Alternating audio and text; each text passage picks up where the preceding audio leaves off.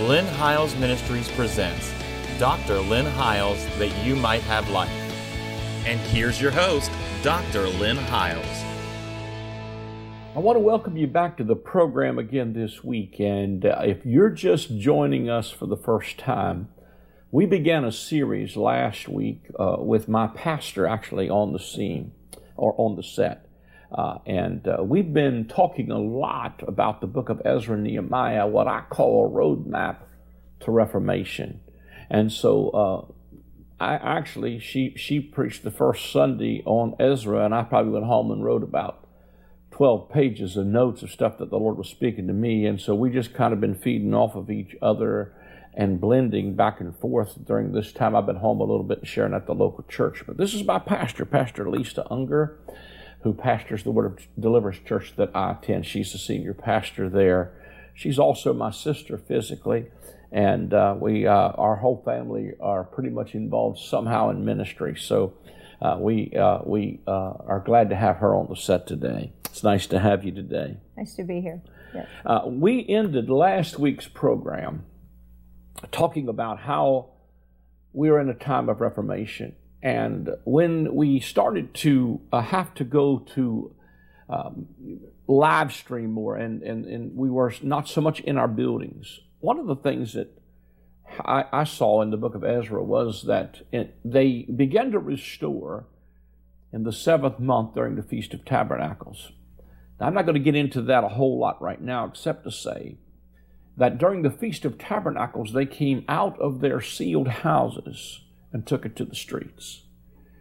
And when we went to live stream, it's like we, you were talking about before, there was a lot of old stuff when you talk about the old gate and how there's some stuff we need to hold on to and some stuff we need to discard.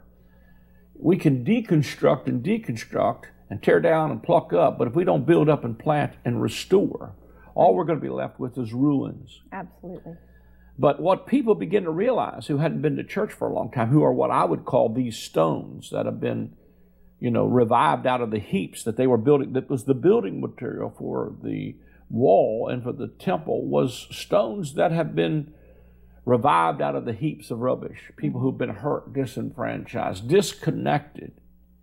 But they started tuning into the live stream. And they started turning into, tuning into the message. And they started hearing a different sound than they'd heard before that pushed them away. Mm-hmm. They begin to hear a sound that says, You're not rejected, you're not condemned. It was a message of grace. It was a message of good news. And they're like, Man, that's really changed from when I was in church. It's not the same, at least coming from our ministries. Sure. It's not coming from the same old fear and the sky is falling. It's more answer oriented than it is problem oriented. Mm-hmm. It's more accepting than it is refusing. But one of the things that I saw in Ezra chapter 3 is that here's here, I'll just read this and, and then I'm going to let you have it. Uh, it says, and when the builders, this is Ezra 3.10, and when the builders laid the foundation of the temple of the Lord, they set the priests in their apparel with trumpets and the Levites, the sons of Asaph, with cymbals to praise the Lord after the ordinance of David, king of Israel. Verse 11, and they sang together by course. A lot of stuff could be said here, praising and giving thanks unto the Lord. But this is what I want you to see. The message was different. This is what they sang because He is good. His mercy endures forever toward Israel. And all the people shouted with a great shout when they praised the Lord because the foundation of the house was laid. In other words, they were not preaching bad news. In the right. midst of chaos, they were preaching, the Lord is good and his mercy endures forever. And you were saying some things to us about, you know, uh, about the old gate and about uh, some some shields that you wanted to talk about. And let me just say to those of you who are watching, if you missed the first program, you can go back to YouTube, you can go back to our iTunes podcast or our RSS feed and rewatch these because we air everything, and there there's a direct link from that website. But I want you to jump in there and because you were saying some things when we were off camera that I think were such a, a powerful thing that need to be shared. So jump in there. Yeah, so we were talking, you know, in um, uh, out of Nehemiah that when he began to petition the king, there were some new things that were put into place, some new structures, some new pillars and things like that. But then there were some things that were repaired. They repaired the gates and the bars, and they and they and revived some things out of the rubbish. And so we have been, I think, in a season where there has been some dismantling of the things, yeah. um, and rightly so. But we also, but you cannot dismantle and then not rebuild. Yeah because then you leave people with like, so then what? You know, and I think what I and what concerns me as a pastor, Lynn, a lot of times is I see a lot of dismantling, a lot of things that get thrown out. Yeah. Um, but as a heart of a pastor, it makes me um, it makes me cringe because I think, but you're throwing this out, you're dismantling some things, but what are you feeding? What are you building? Yeah. What are you replacing? Yeah. And so we have to be careful that even in the dismantling, that um, you know that we're that what we're building is an even greater thing, you know, uh, and and reestablishing a greater thing. Like you know, in talking about old things, we talked before. Like I believe in the power of the Holy Spirit. I believe in being born again. I believe in some foundational things that I can't shift on. I can't, you Yeah. know, those things are, are sacred to me. But um, there are some things, you know, that we should never ha- let ritual re- replace relationship. Yeah. We should never let performance replace presence. Yeah. You, know, you can have all the lights, you can have all the flair, you can have all of that, but if you don't have presence, Yep. you know, I say all the time, when I come to church, if I don't feel like I come to church, then I have wasted my time. I could have went to Walmart. Yeah. I want presence. I don't want just another performance. I can turn on the TV and get performance. I want connection. I want presence. You know, and I and as I was thinking about that, and you know, the old things versus the new, and and uh, when he reestablished the old gates, uh, I thought about the scriptures and, and I thought about the story of Solomon. And you know, when God, when Solomon prayed to God, he said, you know, God asked Solomon, "What do you want?" He said, "I want wisdom to lead your people." And he said, "Well, because you didn't ask for wealth and you didn't ask for the heads of your enemy, I'm going to give you wisdom, but I'm going to give you the wealth and the heads of your enemy." And and Solomon established a kingdom, but his son Rehoboam came along and did not have the wisdom of his father. Think about and that. because he did not operate out of that wisdom, he allowed some things to be compromised and he allowed some mixture to come into the to the mix. And I think that's what has happened some with us. Yep. Solomon had shields of gold that the men who guarded the, the uh, city of the king, who guarded the king's house, were uh, clad in shields of gold. But when Rehoboam came along, the, the, uh, the shields were replaced with shields of brass. And I think what we have, uh, ha- what has been done in some instances is we've replaced the pure, the genuine, the uh, the sacred things of God and His desire uh, with people, and we've replaced it with judgment, Which was what brass symbolizes. which ba- brass symbolizes the judgment and it symbolizes a mixture. Yeah. And we have had a mixture of law and grace. We have had a Say mixture of judgment, and you know we we have we preach God as a loving God, but yet we we demonstrate him. as demonstrate time. Him as an angry God And or a guard the door and keep people out. Yeah. Right. And it's so the scripture says there in I think it's First Kings 14, it says those who guarded the house the who, who guarded the, the doors of the king's house were the judgments of brass.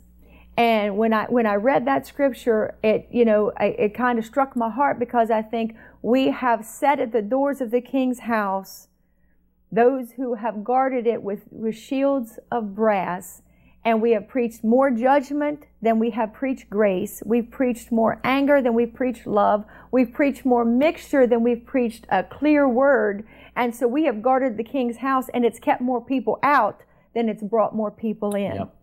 And I believe what happened in the dynasty of Solomon, because he did not share the heart of his father and he did not share the heart of wisdom, in operating in wisdom, we have replaced some things and lessened the grace and the mercy of God with a mixture of man's opinion and even mixed our theologies. We've mixed our, we've mixed our eschatology so that it's such a mixture that it does not present the true deity and the true character of God. And we have replaced our shields with judgment instead of having the true genuine of what was God's desire of the king's house. Absolutely. You know, one of the things that I saw early too was when they, they came back, Second Chronicles says that they uh, they were in captivity of Babylon, which is kind of picture of Babylonian confusion.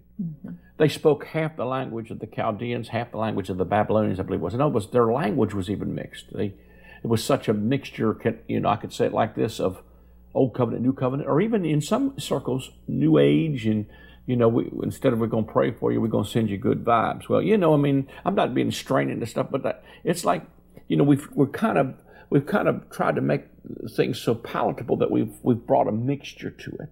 Yeah. But you know what? Haggai and Zechariah were prophets and priests who were also contemporaries with these people.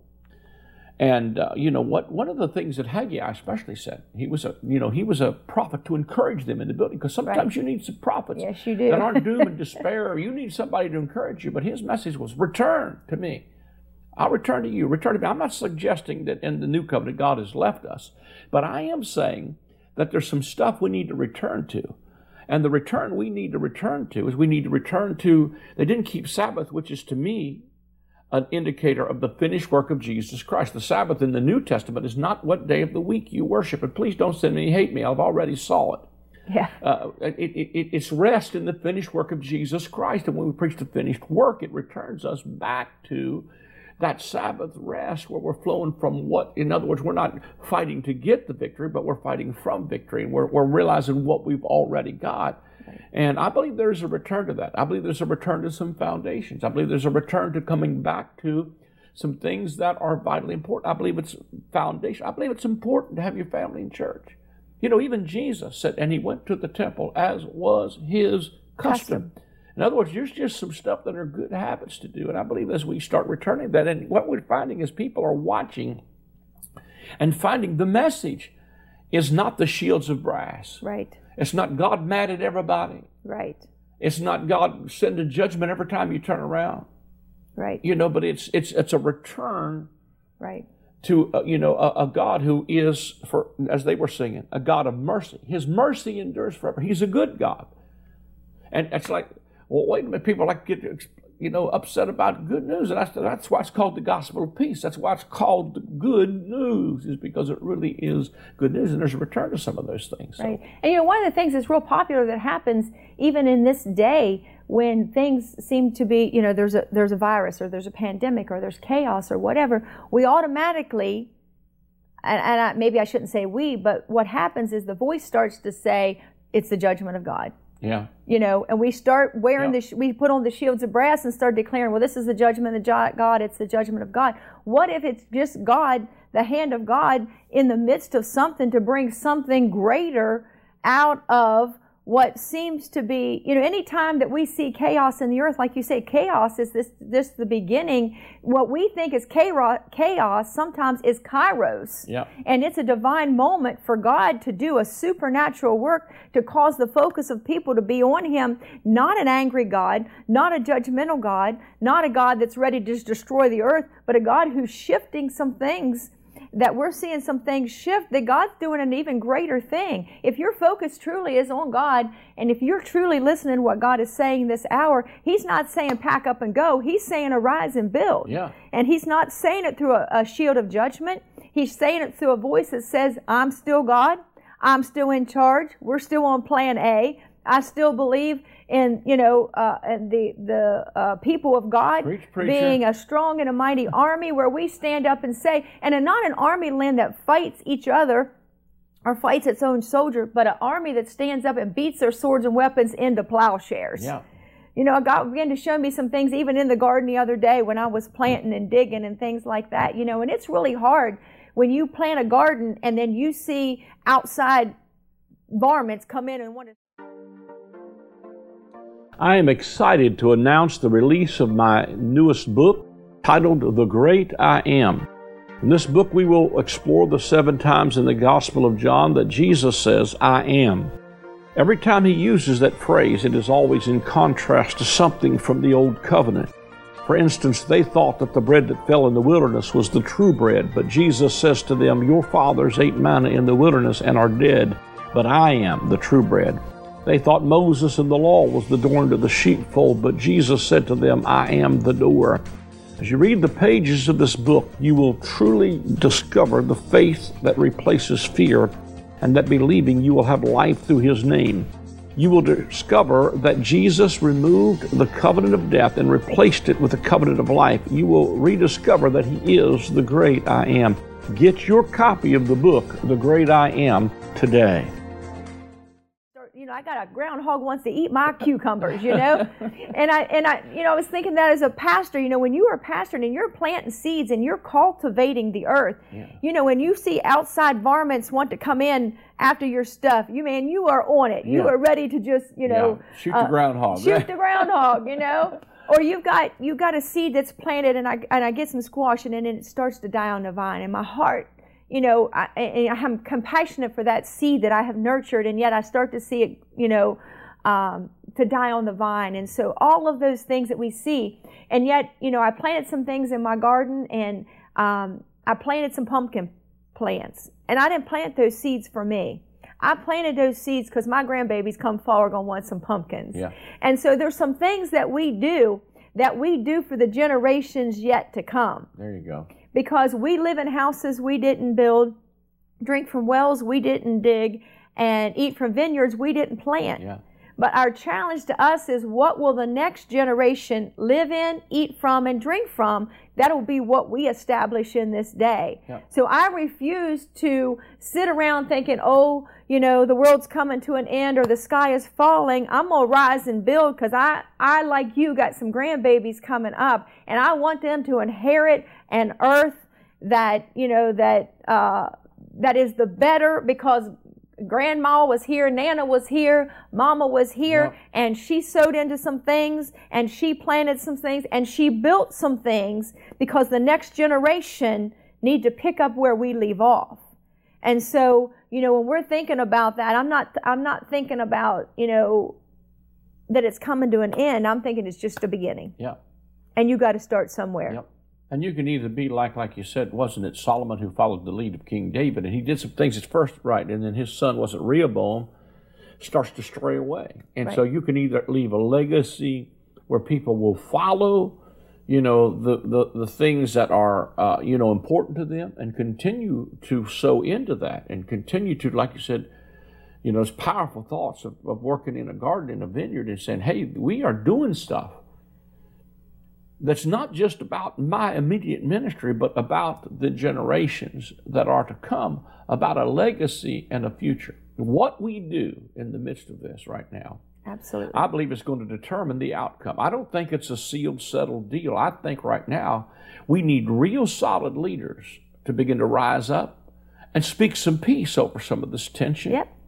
You know, one of the things that I, I was sharing when I was again in Tulsa just last week was about this Feast of Tabernacles was a season when, and I don't want to shift gears here too much, but it was a season when they would take the branches of goodly trees, they would go into the street, and they would weave these branches together to build a booth or a hut or a tabernacle and they would move into that and celebrate a feast of joy. It was a feast Absolutely. of celebration, yeah.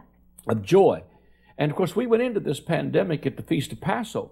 We opened our church on Pentecost Sunday. We're headed for another feast in September called the Feast of Tabernacles. And I'm not just after dates, but there's something significant about this season we're living in. But the main point I want to make about that is that we, they brought together the branches of different kinds of trees myrtle, palm, and they blended them together.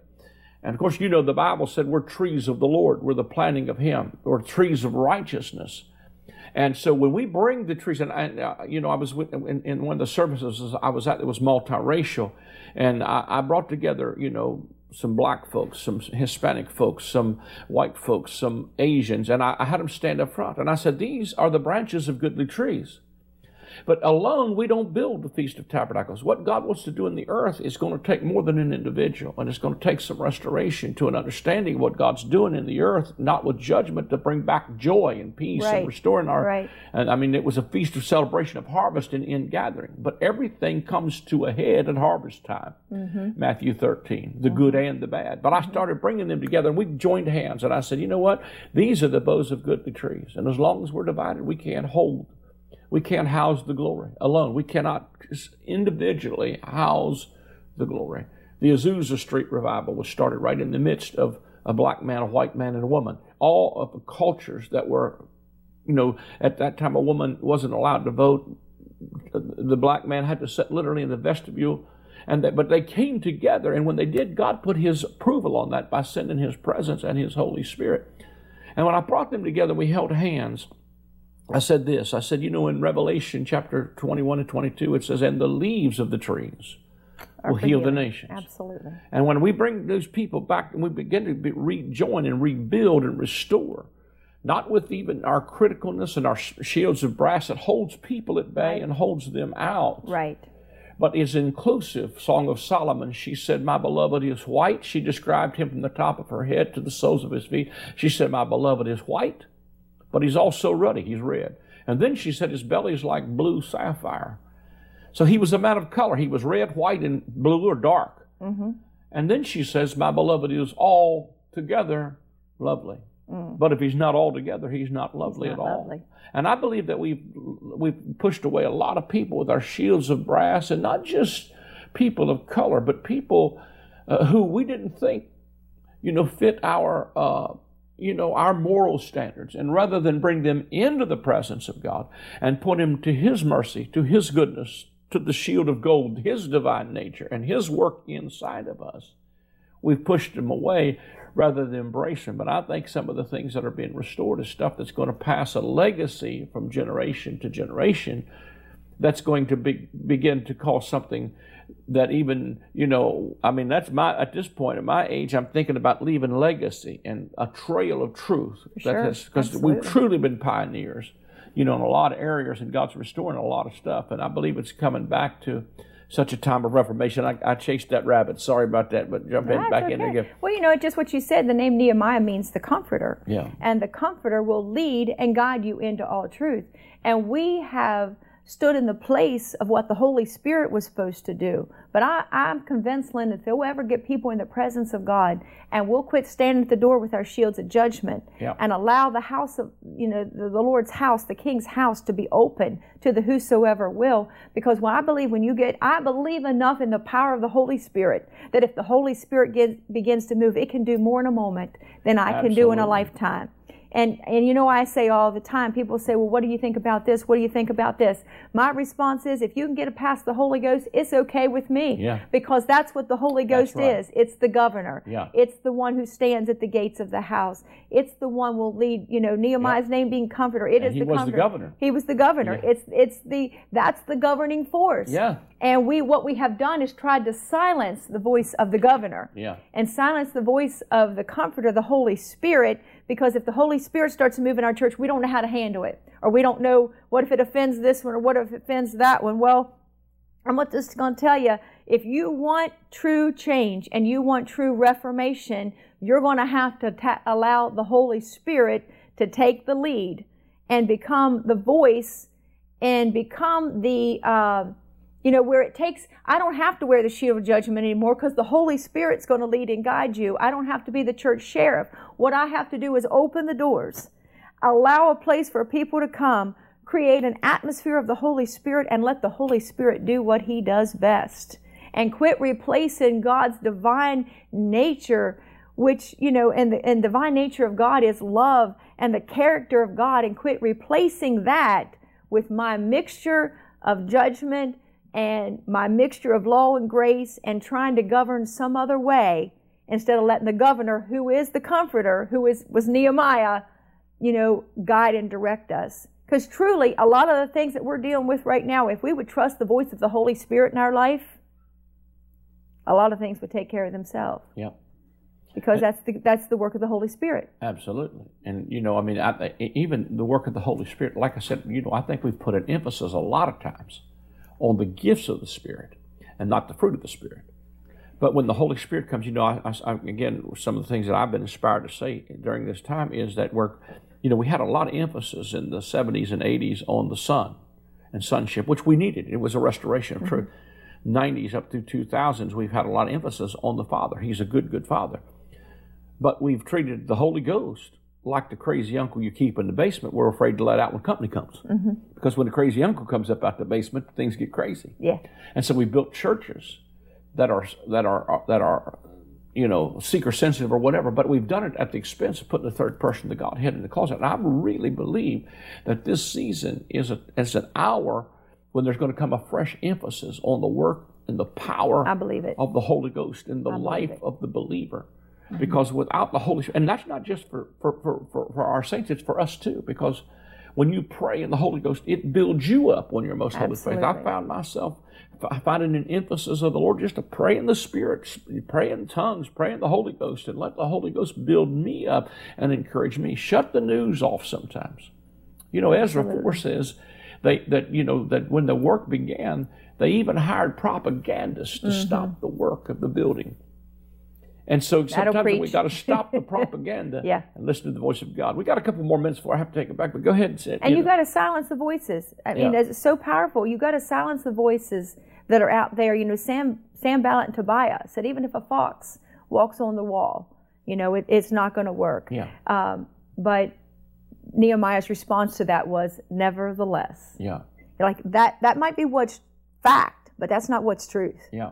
and you gotta you gotta that might have been what was yesterday but that's not what was today and uh, when the comforter again begins to survey the city or begins to survey your city he begins to see the places where he can operate Yeah. and where he can begin to move and fix and repair and he starts with families and he starts with the gates and he starts with scribes and he starts with the powerful you know he puts in places people who are builders people who know how to handle a sword, Yeah. people who know how to build, people who know how to instruct. And he said, and the people had a mind to work. If you ever get a people who have a mind to work, and and uh, you know sometimes our challenge is for the mind this day, but if our mind's focused on Jesus, then a lot of things are going to come into place that God is instituting Yep. in this day. Man, that's some good stuff. We're about to run out of time, but uh, you know, uh, we're going to come back and explore that a little bit. Some of those things that you were just talking about, about nevertheless, probably in the next one. And you want you don't want to miss these programs. But I, I really believe that we're living in an hour when we're going to have to guard each other's backs. We're going to have to come together as one man. We're going to have to quit seeing just because my ministry is different than yours or yours is different than mine. All of us have an assignment Repair the breaches. and we can repair the breaches and we could see restoration and reformation and work together as one man because what God's looking for is one new man in the earth with a gospel of peace, not a war horse, but a gospel of peace.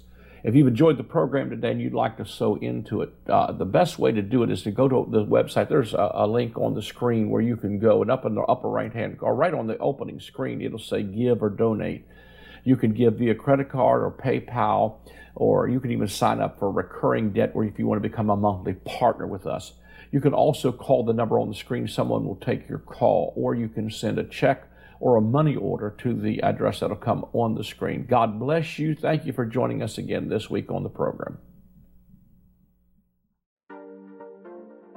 I am excited to announce the release of my latest book titled The Great I Am. In this book, we will explore the seven times in the Gospel of John that Jesus says, I am. When he uses that phrase, it is always in contrast to something from the Old Covenant. For instance, they thought Moses and the law was the door into the sheepfold, but Jesus said to them, I am the door.